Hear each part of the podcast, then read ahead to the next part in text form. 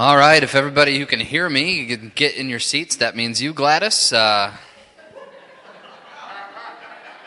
we're going to go ahead and have some announcements before we get started with our uh, with the sermon today. Um, and just so you know, this is kind of going to be going forward. If we have any announcements, we'll use this time uh, so that we're not encroaching into uh, the preaching portion of the service. We will be starting to live stream these announcements as well, so everybody knows what's going on.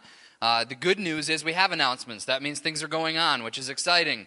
Uh, and we're praying and hoping that we continue to have things going on. But I'm going to try to get through some announcements fairly quickly for you, but please uh, pay attention so that you know what's coming up.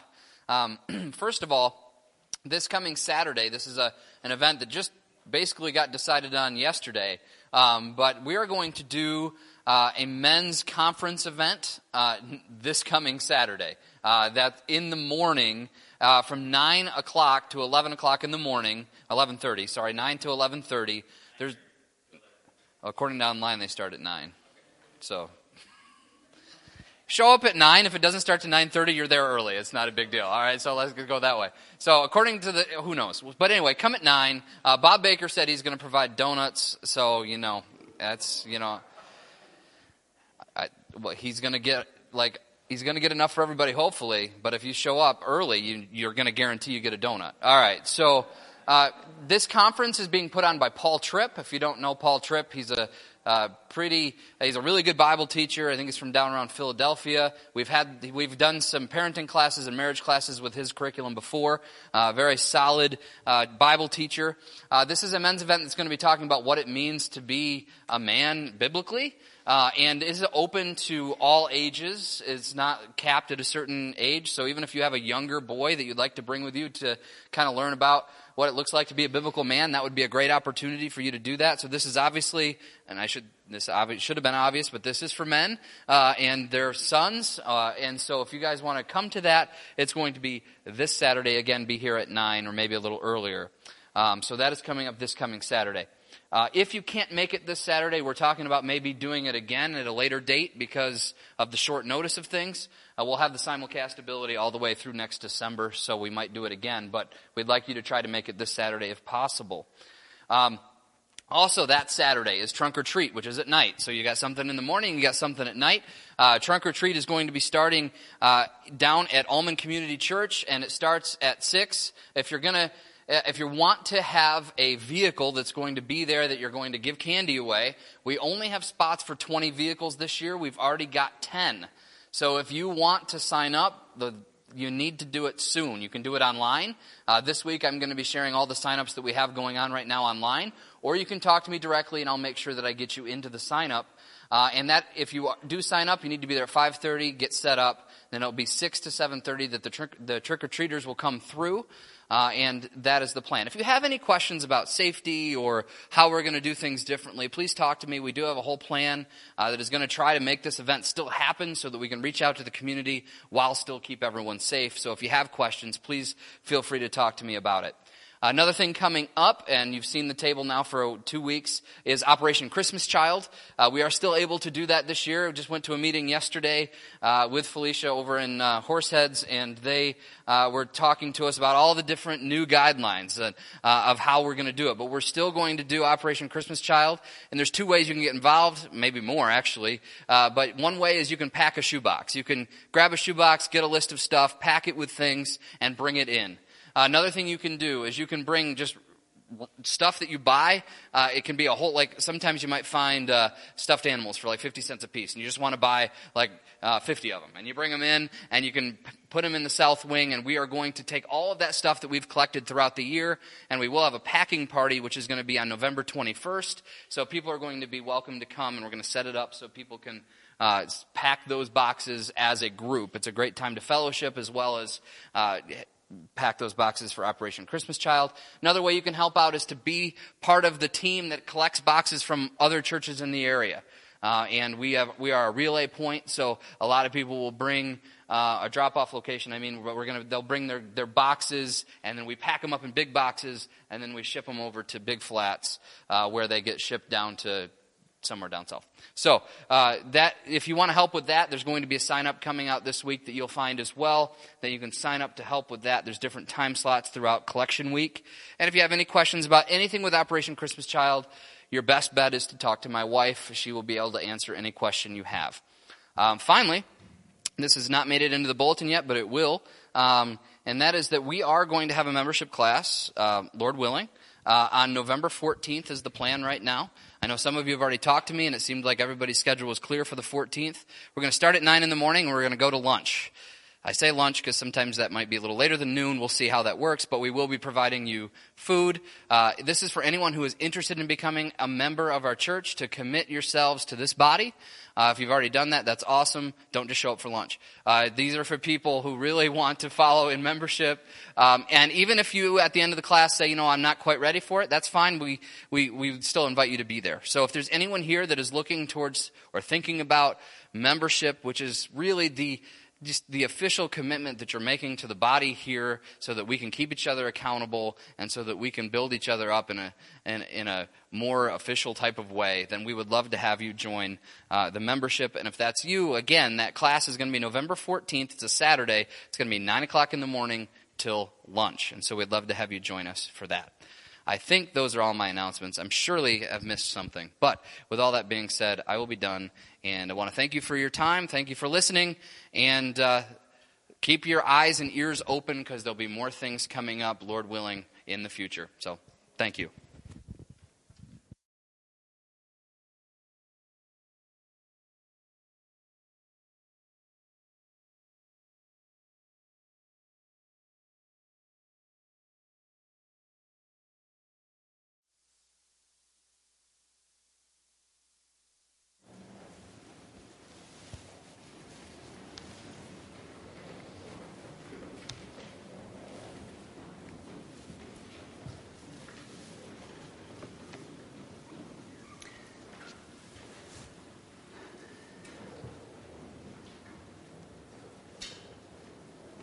Ken could have announced a little longer.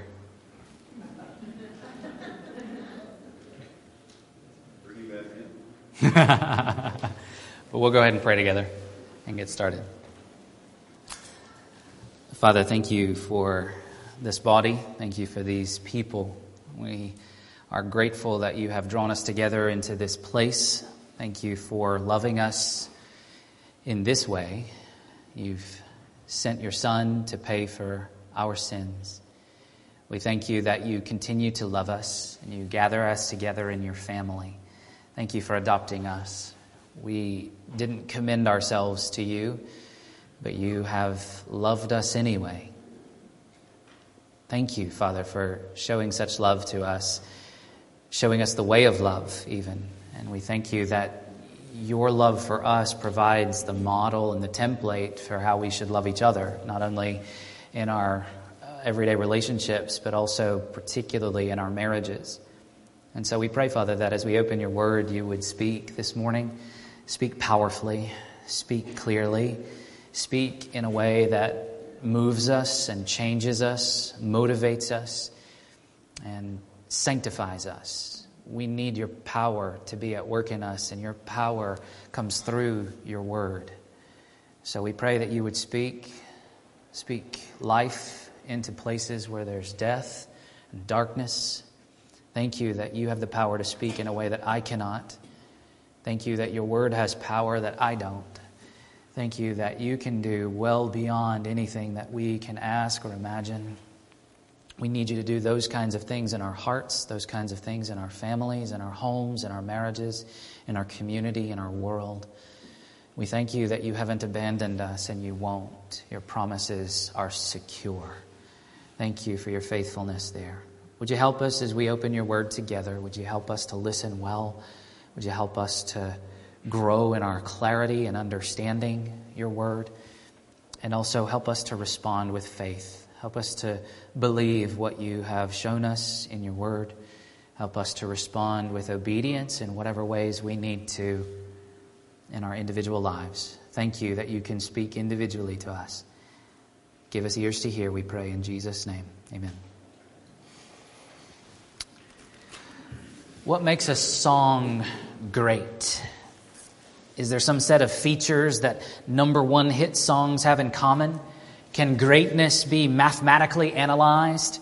Does it have anything to do with beats per minute or number of drops? Is it a certain instrumental combination plus excellence of voice? Does each genre have its own standards? Or is it all just subjective? Is greatness like beauty in the eye of the beholder or the ear of the listener? The Spirit of God has authoritatively identified for us the greatest song of all time.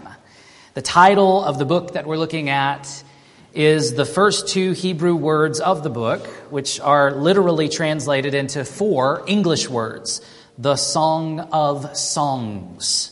This construction is the Hebrew way of describing the superlative. So we have phrases like Lord of Lords, describing God as the greatest of all lords, or Holy of Holies, describing the most holy place in the temple or tabernacle. Thus, this is the greatest song. Why is it the greatest? Well, I'll leave that to each individual reader's judgment. But it's interesting to consider what some have thought about this book throughout history. The Jews certainly recognized its value and excellence. Our earliest preserved comments on the song come from around 100 AD. A famous Jewish rabbi named Akiba said this Whoever sings the Song of Songs as a sort of ditty has no share in the world to come. Rabbi Akiba is basically saying that anyone who treats this song as a common song, singing it as some silly ballad or show tune, will go to hell. That same rabbi also said on a different occasion, the whole world is not worth the day on which the Song of Songs was given to Israel. All the writings are holy, and the Song of Songs is the holy of holies. I wonder is that how you view the Song of Songs? Do you find it more excellent than, say, the Psalms? This assessment seemed to include a recognition that it contained uh, mature content. Some Jews indicated that a person shouldn't be allowed to read Song of Songs until they reached 30 years of age. Early Christians seem to have echoed that sentiment. More recently, in the late 1800s, one Anglican pastor said that the Song of Songs wasn't appropriate for public reading in a congregation of both men and women together, or even private reading by the impure in heart. How many parents have wondered the same thing about their young children? Fortunately, children's Bibles don't provide an illustrated version of the song. Concern about the mature content certainly aided in the movement toward allegorical interpretations of the song. So, what is this song? I'm going to define it like this it is a poetic parable depicting a chorus of conversation similar to the book of Job, intended to serve as a spirit inspired criticism of King Solomon. Now let's work our way back through that definition or description. So, first, what is Solomon's relationship to this book? Most of your Bibles will have a big heading on there that says the Song of Solomon, uh, but the title of the book comes from the first verse. In the text, the inspired scripture, Song 1 1 in the ESV, gives the title line as the Song of Songs, which is Solomon's. Another way of translating it literally would be the Song of Songs, which is for Solomon. Typically, the reference to Solomon is assumed to be indicating his authorship of the song. However, the Hebrew is different than the typical title lines of Psalms, where authorship is almost always being communicated. Instead, we may have some intentional distancing so that this song has been composed by someone for Solomon as a message to him. And I believe it may be read as a message of critique or prophetic challenge, even. Outside the title line, Solomon is mentioned by name six times, each time by the woman, and always in speech apparently directed to the daughters of Jerusalem. One writer summarizes this approach to the book with these observations The greatest song is actually written in critique of Solomon, the harem hardened, profligate, idolatrous old King Solomon.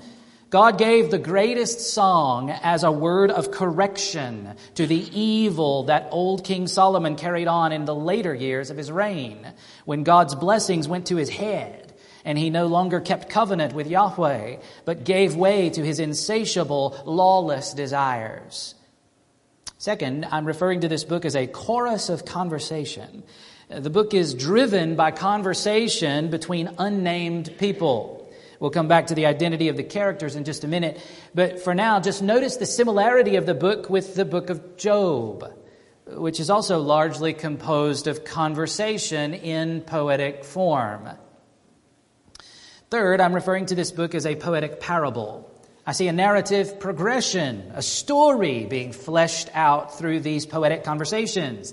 I don't think we can quite call this a drama, as in a modern stage play. The ancient Near East didn't have such a thing.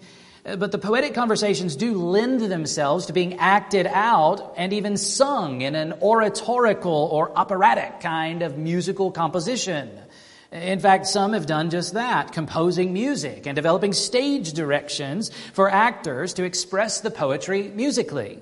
Uh, we'll come back to this point, and I'll summarize how I see the story unfolding. Next, we need to recognize where this book is in the Bible. It is among the wisdom literature, and it has always been recognized as a wisdom book. Therefore, it has something to teach us about living in this world, about human interactions, about the fear of Yahweh, the fear of the Lord that is the beginning of true wisdom.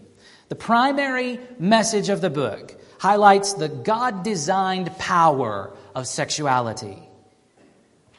In light of this God designed power, the book communicates a warning to those who would misuse the gift of God while also encouraging the full enjoyment of this gift of God by a husband and a wife joined together by God in the covenant of marriage.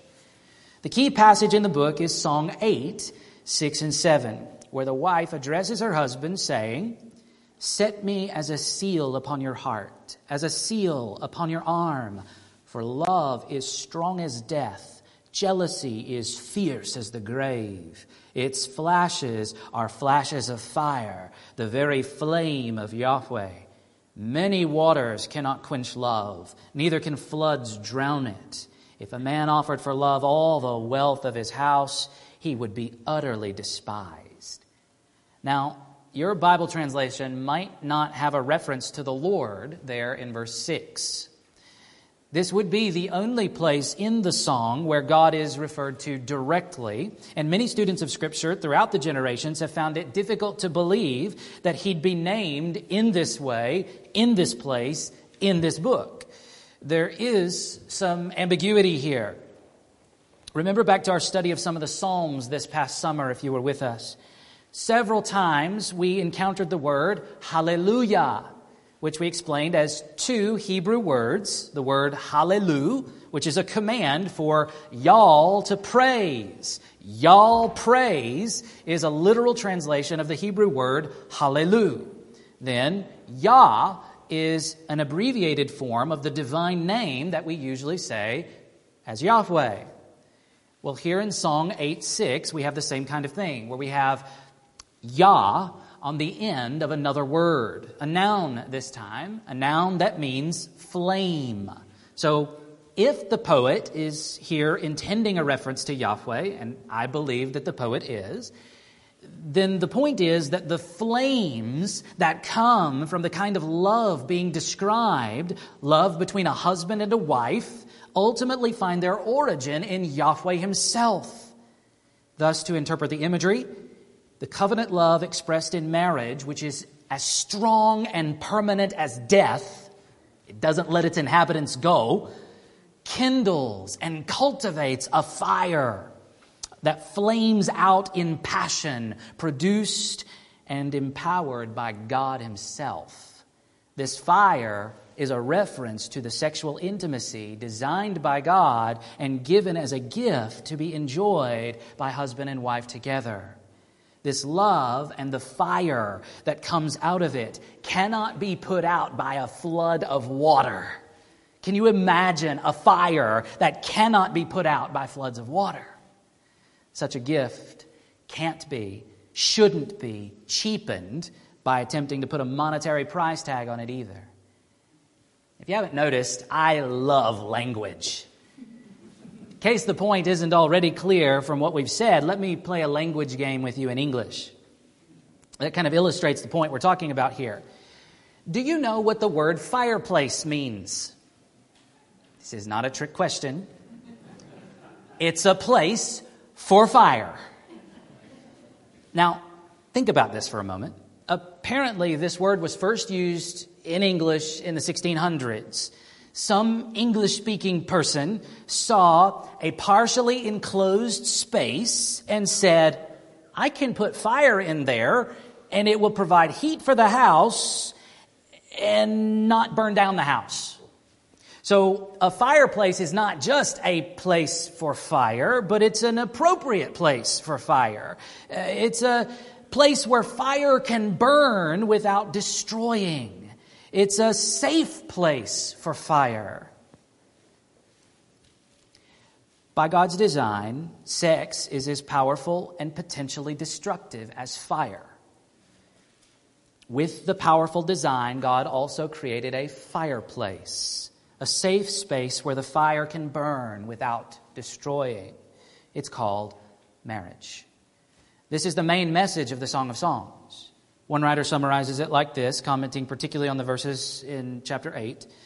The wife proclaims, Yes, erotic passion is playing with fire, and its flames of sexual love are meant to warm a single hearth this author, author then goes on and adds a different metaphor to elaborate. He writes, Love, biblically adds, uh, biblically understood, is the envelope in which passionate sexual desire can develop its consuming intensity and buoy rather than harm us. Love has strength as strong as death to keep its passion jealously and exclusively committed to a helpmeet. Sexuality is such a radical and formidable gift from God because it holds the potential for us to beget and to give life to a new, other human being. Think about the power required to create a human being. We recognize even there in conception, that God's power is at work. However, just consider the wonder of the biological processes that unfold in conception. That is the closest human beings get, and it's awfully close to actual creation like God creates. That is the power of sex as God designed it. All of the Old Testament is prophetic. Jesus indicated that there are things in, the, in all the Old Testament scriptures that point to Him, that are fulfilled in Him. Does that include the greatest song, this Song of Songs, which is never explicitly quoted in the New Testament? Surely it does. Famously, most Jews and most Christians until very recently viewed the Song of Songs as an allegory about Yahweh's marriage with Israel or Christ's marriage with the church. It seems that this strategy was developed to avoid what seems obvious to most students of Scripture today. This book is about human sexuality. The power of human sexual expression was viewed as dangerous in and of itself at times. Even where there might be the recognition that sex is a good gift from God, the danger of sexual immorality was, has often overshadowed the goodness of sexual expression in marriage.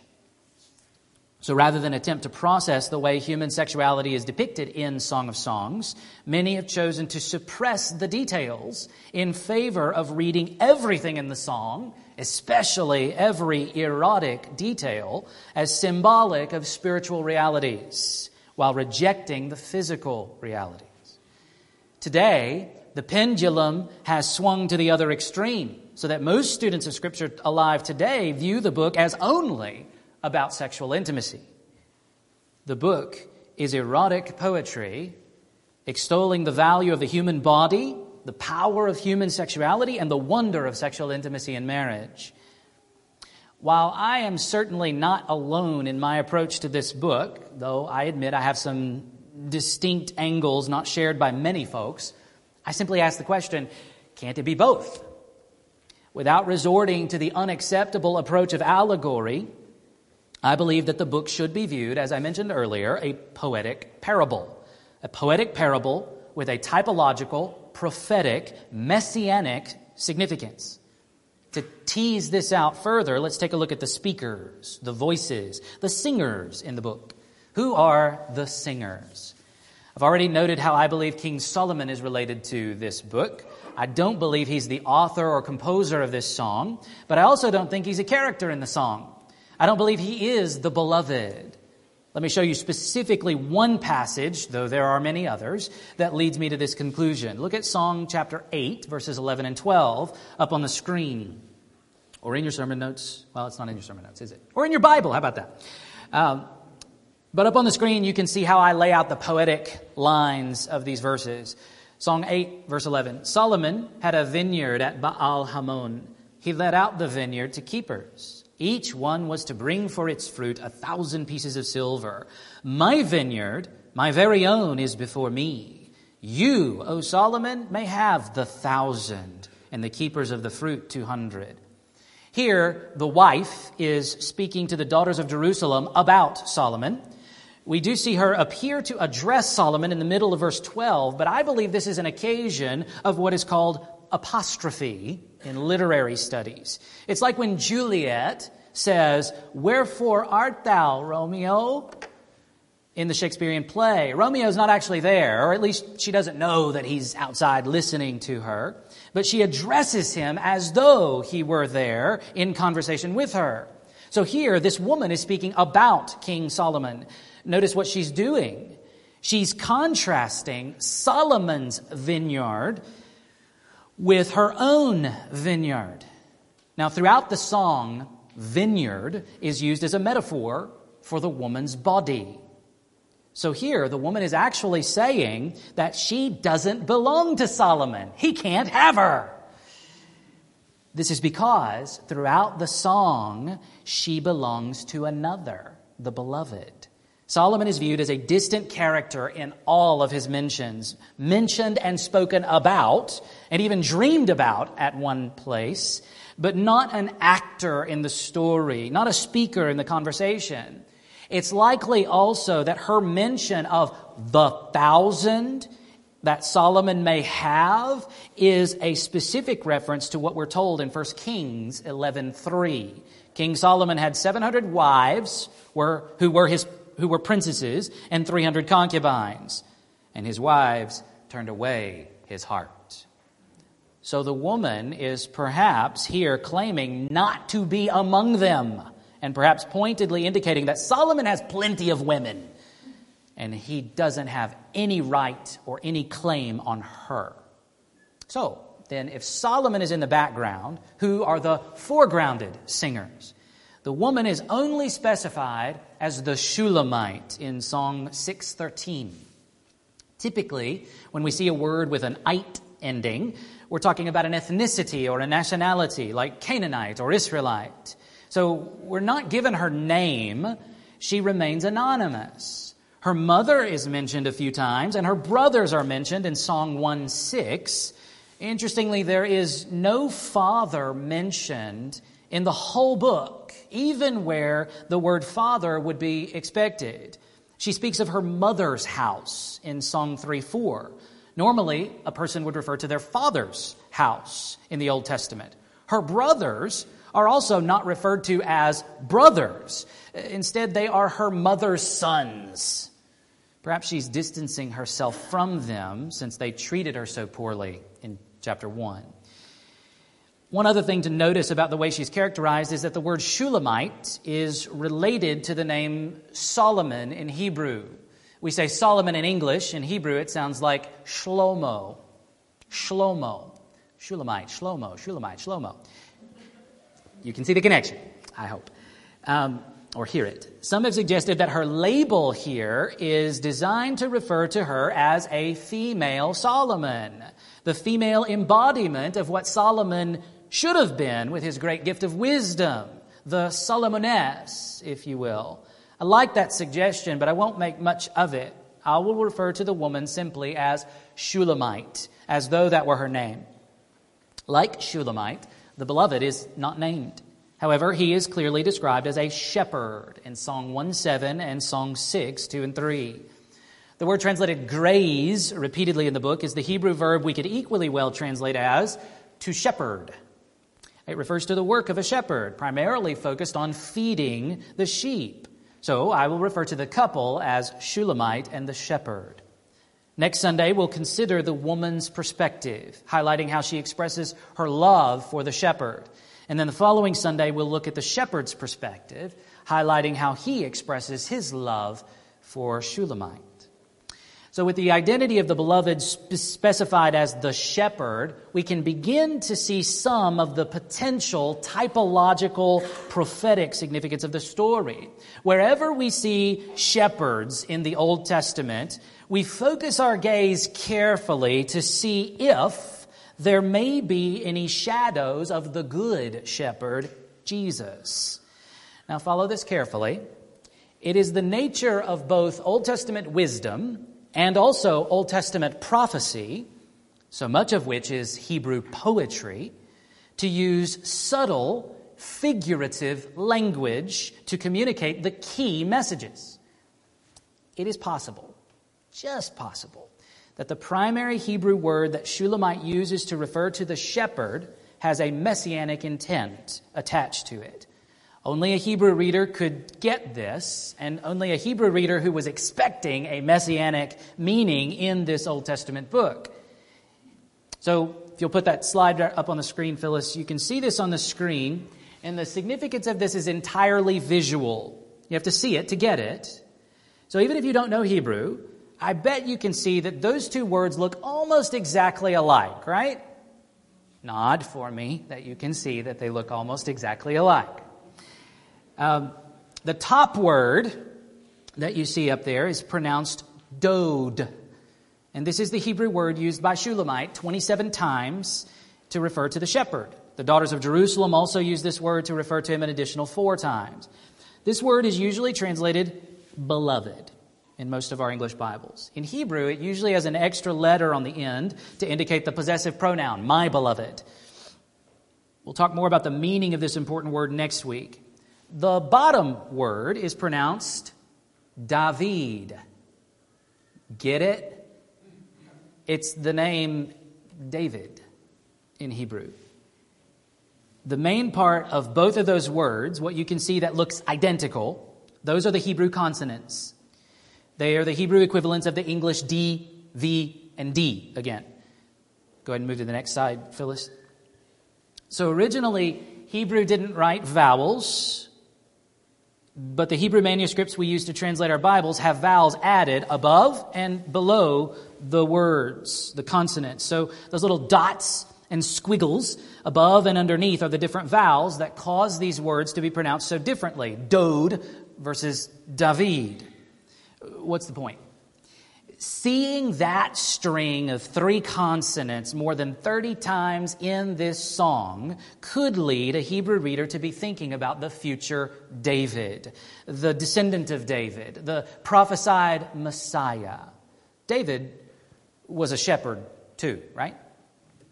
So, in my reading of this song, Shulamite is praising and extolling and adoring her beloved shepherd, with King Solomon, the polygamous, failed son of David, in the background being implicitly critiqued.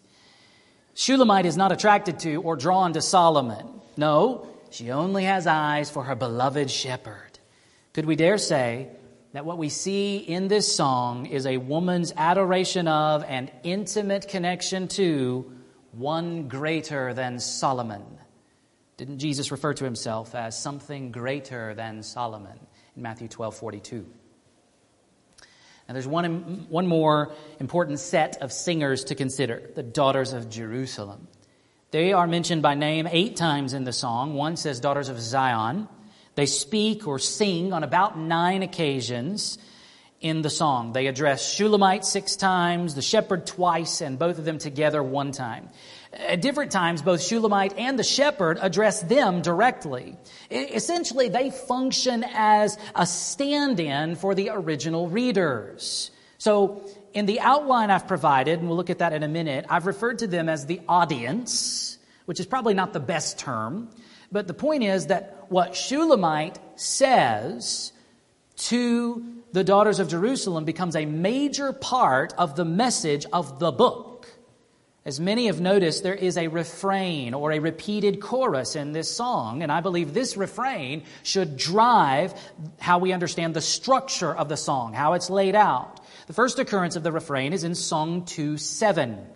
Shulamite says to the daughters of Jerusalem, I adjure you, O daughters of Jerusalem, by the gazelles or the does of the field, that you not stir up or awaken love until it pleases. This is repeated verbatim in 3.5 and almost identically in 8.4. A similar adjuration, Shulamite puts them under oath, makes them swear, appears in 5.8. So, in my view, each of these calls for an oath close out a major section of the song. I'll show you what I mean in the outline in just a minute. It's possible, again, just possible, that these daughters of Jerusalem should be viewed historically as women in King Solomon's harem. Or, similarly, we could view them as young women in the community of Jerusalem who wanted to be chosen for King Solomon's harem. To become one of his concubines would have been desirable for some Israelite women. But Shulamite is perhaps attempting to persuade them not to seek out such a life. Instead, far better is to seek out God's designed ideal of monogamous marriage, where one man loves and cherishes one woman for life. This ideal is depicted in the song for the daughters of Jerusalem and us to consider. This brings us to the warning edge of the message of the song. This repeated refrain challenges these presumably unwed women to swear that they won't stir up or awaken love until it pleases. That she puts them under oath shows the seriousness of this call. These single women must not stoke the fires of love. They must not play with the fire of love until actual covenant love has been set in place, established covenantally. The implication is that if they do play with this fire, they will surely get burned. Certainly, this warning could be extended to single men as well as single women. Brothers and sisters, part of the message of the Song of Songs, part of the message from the Lord to you in this God breathed scripture is that you must not play with your sexuality. Don't take it lightly. Don't rush it. Recognize the danger that's really there. Fire outside the fireplace will burn down your house. Sex outside marriage, sexual expression in all of its forms, from lustful fantasizing in the mind to consuming pornography with the eyes to masturbation with the hands to actual sexual contact with another person all sex outside of marriage will destroy your life. Without repentance, that fire will burn and consume and destroy eternally. As Russell Moore says, God warns us against sexual immorality and distortion not because God wishes to restrict us from pleasure, but because God knows how sex flourishes and how sex can destroy. So, how does this song work? You can see a simple outline of the song on the next slide on the screen. In your sermon notes, you'll find a more detailed outline. I encourage you to use this as a guide when you go home and read the Song of Songs this week. That's your homework, by the way, if I'm allowed to give homework. Read it and follow that as a kind of guide. Other study Bibles and commentaries will outline it differently, and that's okay but I want you to at least try to understand the song the way I'm sketching it out here. Also, as you read your own Bible, you'll probably notice labels for the different speakers. Different translations will label them differently, and in just a few verses, there's disagreement about who's actually speaking. And, but the labels can help you navigate the conversation and keep it relatively straight. With my outline, I certainly don't uh, intend to claim the final definitive word on the nature, meaning, or interpretation of this song, but I do believe that my reading of it is, a, is plausible, at least, and so I commend it to you. Let me draw your attention to a couple of oddities in my outline. You'll see Shulamite's dream, Roman numeral 4, IV, as 3 6 to 5 8. Her dream actually begins at 3 1. Look there for just a moment. Song 3 1. On my bed by night, I sought him whom my soul loves. I sought him, but found him not. Almost everyone recognizes that this is Shulamite describing the contents of a dream. But there are a host of different options for when she stops describing the dream. Eh, look at Song 5 2. I slept, but my heart was awake.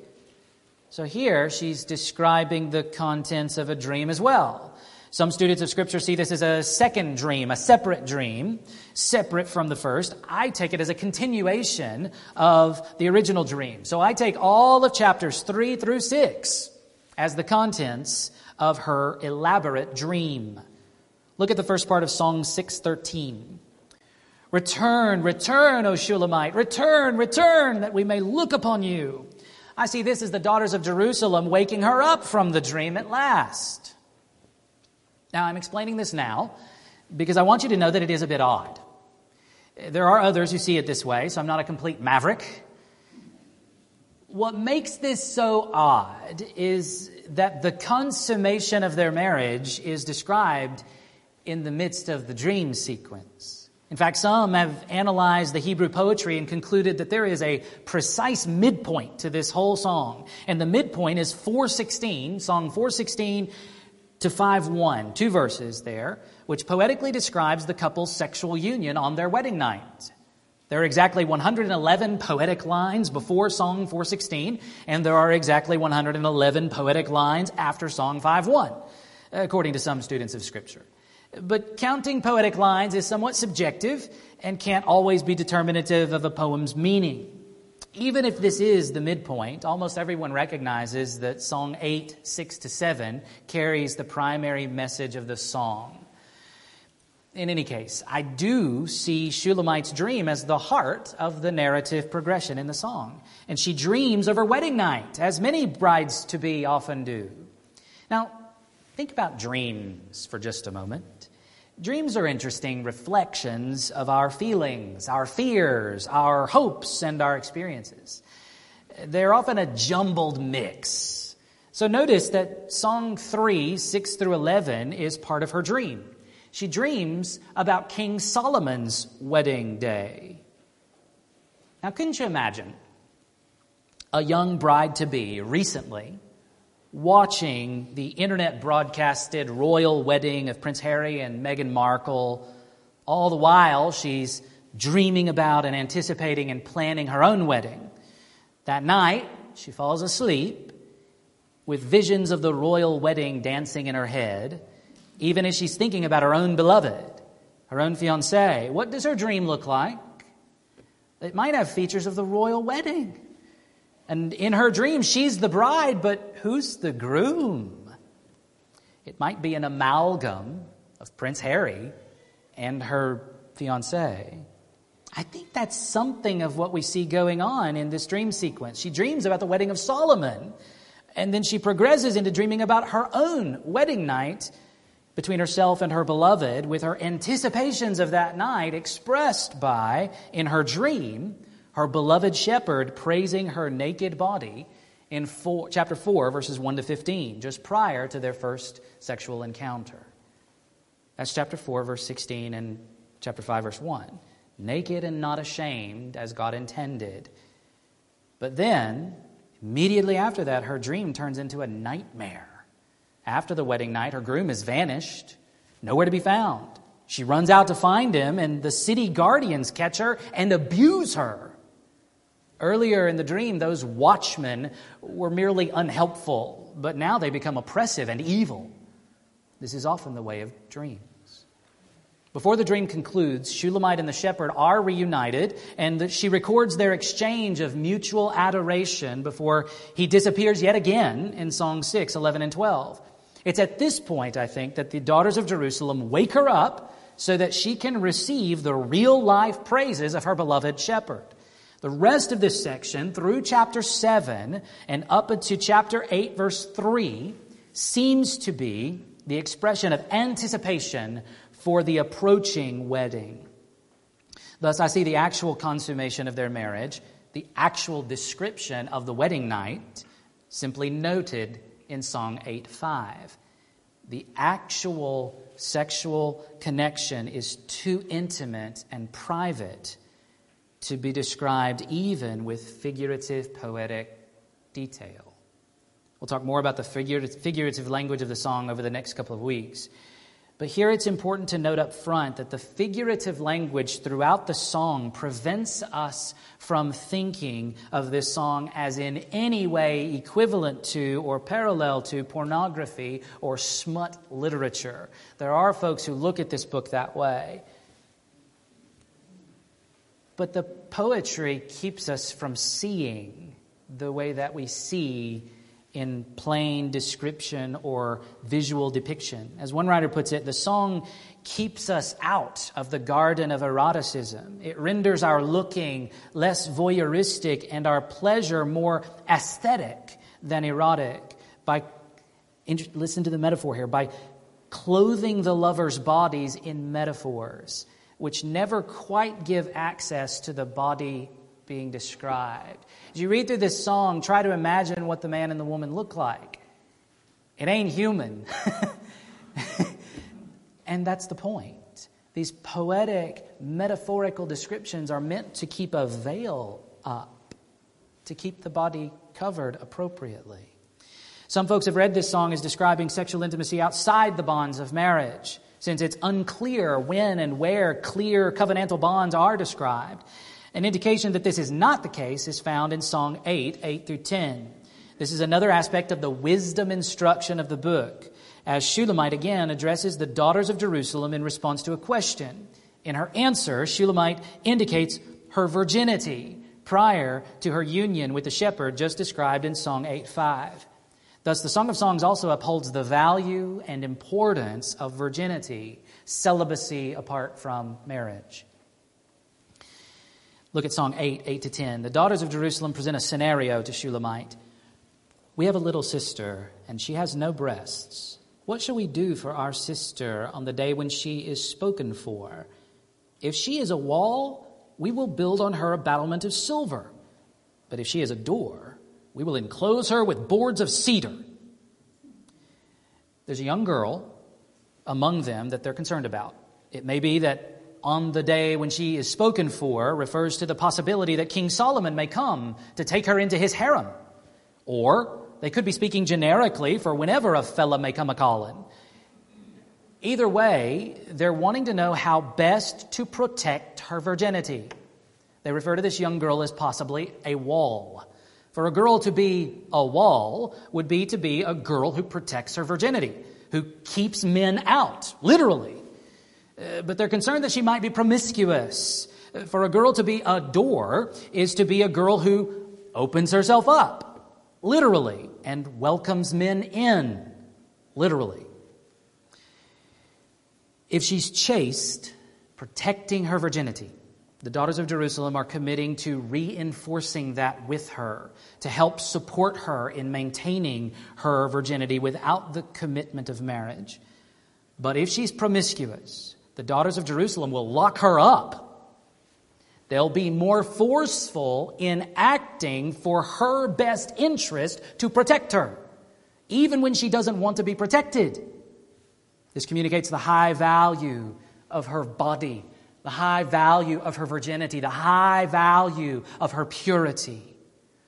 This is a little girl we're talking about. And this is the community coming around and saying, we must protect her.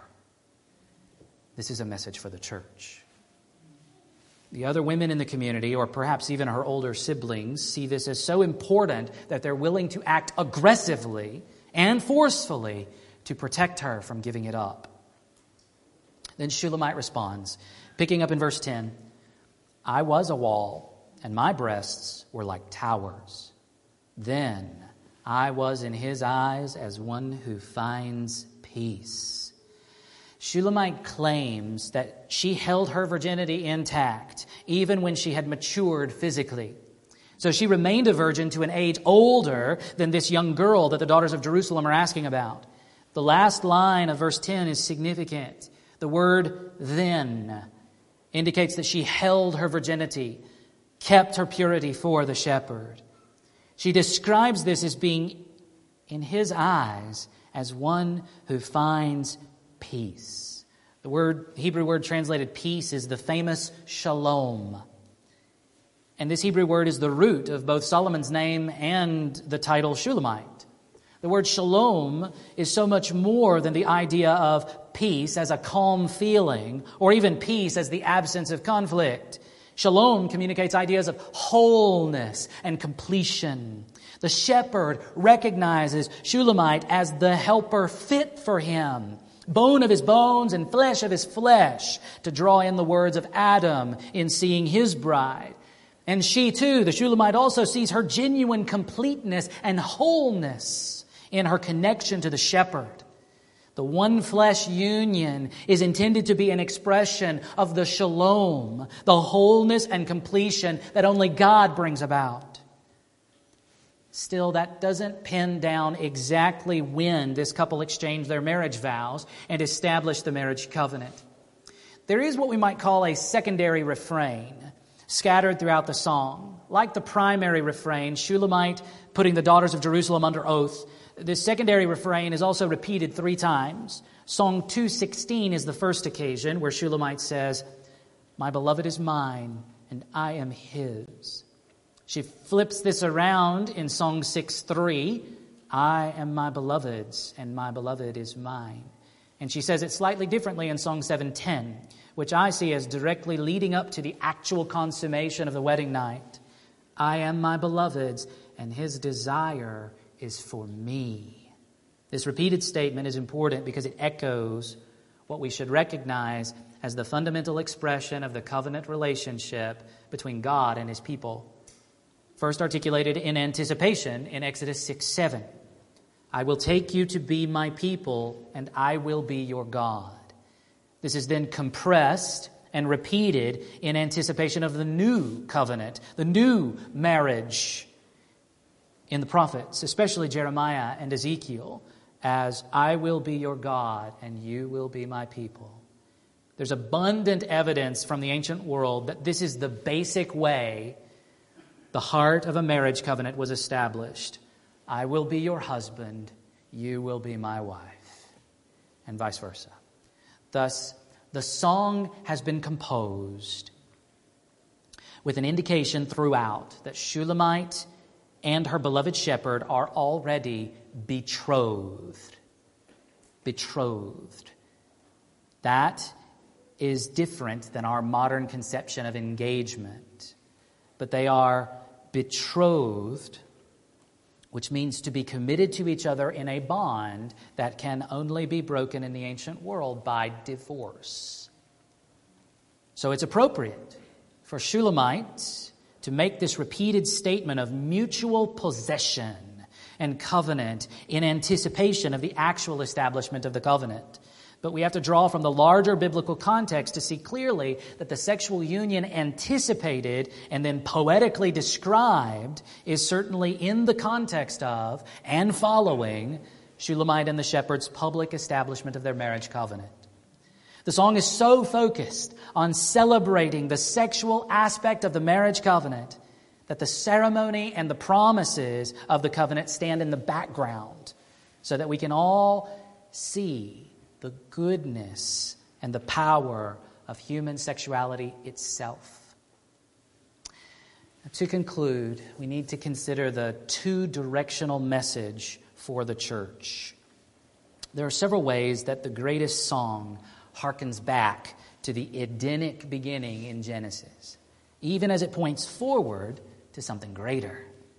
The sexual intimacy described in this song does indeed highlight the shameless nakedness of the original couple, before their rebellion against God ruined it all. This pure sexuality, depicted with all manner of poetic imagery drawn from creation itself, suggests that marriage can recapture, marriage can recapture a genuine reflection of God's original di- design laid out so simply in Genesis 2. However, there is a dark backdrop. There is pain and difficulty depicted in the song. It has a certain realism. There's longing and separation. There's the lewd backdrop of the harem of King Solomon. There's fear of abuse and danger. The theme of the garden permeates the song. In several places, Shulamite is a garden. For example, look at the words of the shepherd in Shulamite's dream in Song 412. A garden locked is my sister, my bride, a spring locked, a fountain sealed. That she is a locked garden implies her pure virginity.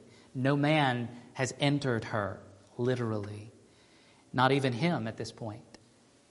Her body is depicted as a garden where her husband may enter to enjoy the sights and the smells and the sounds and the tastes and the physical delights that the garden produces. But in other places, Shulamite is in a garden. The shepherd describes her this way in his last words of the song in Song 813. O you who dwell in the gardens, with companions listening for your voice, let me hear it. Surely this emphasis on garden imagery is meant to point back to the Garden of Eden. So, what's the message for us in all of this? Pointing back to creation like this should indicate that our marriages can faithfully live out the Creator's good design, particularly in our sexual intimacy. To do so will be challenging. There are limitations and obstacles and threats. Nevertheless, when God joins a godly man and a godly woman together in the covenant relationship of marriage, sexual intimacy can be enjoyed in such a way that God is glorified and both husband and wife are blessed. Nakedness without shame, intimacy without fear is gloriously possible by God's grace. In line with this, the song upholds marital intimacy as a good gift of God, and it's not just about sex. There are at least nine aspects of marital intimacy that can be seen in this song. Let me list them. Physical intimacy is the one that's most prominent, with descriptions of kissing, touching, cuddling, hugging, gazing, and, of course, sexual contact clearly depicted. But there's also evidence of emotional intimacy, feeling lovesick, overwhelmed with affection, captivated hearts, excitement, desire. There's intellectual intimacy, there's friendship and companionship. There's what we might call aesthetic intimacy, there's beauty, there's connection with nature and natural surroundings. There's all this floral imagery everywhere. It's not a bad thing, husbands, when your wife wants to put flowers up on the wall or everywhere else. There's something, there's what we might call recreational intimacy. There's fellowship and there's travel even described. There's what we might call work intimacy. Uh, there's shepherding and vine tending, viticulture, uh, though these may be strictly metaphorical in the song. There's what we might call crisis intimacy, going through hard times together, enduring threats, depicted metaphorically as floods or foxes. There's communication intimacy all over the place. The whole book is a chorus of conversation, largely between the man and the woman. Uh, there's dialogue, and dialogue that particularly focuses on praise and affirmation, verbal praise and affirmation from husband to wife and wife to husband. And finally, there's what we might call public intimacy. Public intimacy. What I mean is, other people benefit from their love. Other people benefit from their relationship. The critique of Solomon is a helpful thing. The prophetic challenge to Solomon's sinfulness is a helpful thing. It should benefit him. Don't think it did, but it should. Should have.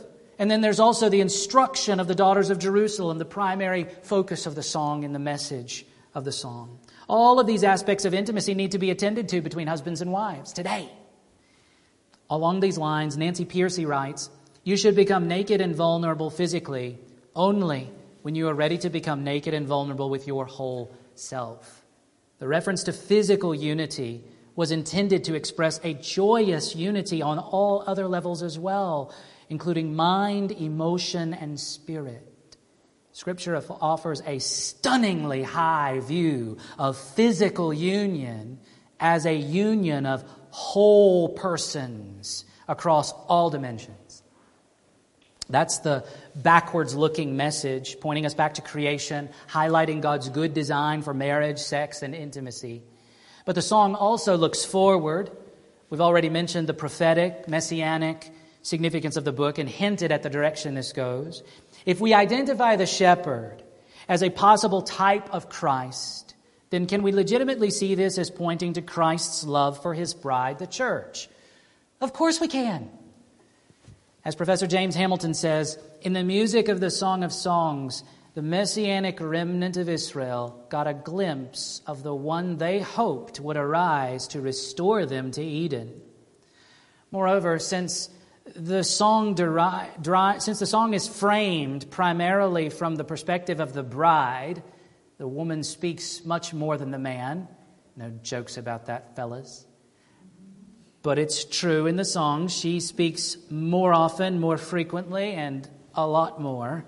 Um, and since the song drives us toward appreciating the intimacy and the union between Shulamite and her beloved shepherd, perhaps we can also see this from the church's perspective, the bride's perspective, as a song celebrating our union with Christ. Both the saving union with Christ, the initial connection we begin to experience the moment we begin to trust Jesus, but also the ongoing longing for and pursuit of experiential intimacy with our Lord. And of course, also the great, eager anticipation and hope for the full, physical, resurrected union still to come. This greatest song is, this greatest song of all is about sexual intimacy in marriage. But what is sexual intimacy in marriage about? Doesn't the New Testament clearly indicate that marriage and sexual intimacy in marriage point toward the greater marriage, the greater intimacy that we were all made for, the eternal union with Jesus? It is no accident that Shulamite gets the last word in the song, and her last word is a call for the quick return of her beloved shepherd. In Song 814, she closes the song with these words Make haste, my beloved, and be like a gazelle or a young stag on the mountains of spices. It is no accident that the bride of Christ echoes this closing invitation at the conclusion of the whole Bible. Revelation 22 17 says, The Spirit and the bride say, Come. That is the Spirit empowered bride of Christ, the church, addressing her beloved shepherd asking him to return. The full bodied, resurrected union is eagerly anticipated. Even better, even better than a hoped for return to Eden, the resurrected church will join her resurrected Savior in a resurrected new creation, which will far surpass the beauty and wonder of the original creation and of Eden. Would you pray with me?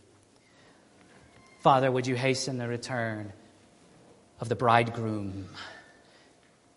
We are called now to make ourselves ready. Oh, Father, would you help us, equip us, empower us by your Spirit to make us ready?